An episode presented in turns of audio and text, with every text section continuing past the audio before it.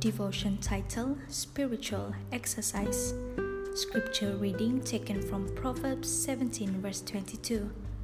A cheerful disposition is good for your health. Gloom and doom leave you bone tired. Proverbs 17, verse 22. Want to stay in the best possible health? Do you take vitamins every day? Eat right? Exercise? Here's one more thing you can add to your daily regimen for a good health a prescription for long life, cheerfulness. Yes, that's right. To ward off disease, try joy. According to the proverb above, it's the very flower of health, and it's just what the doctor ordered. Thank you for listening, and God bless.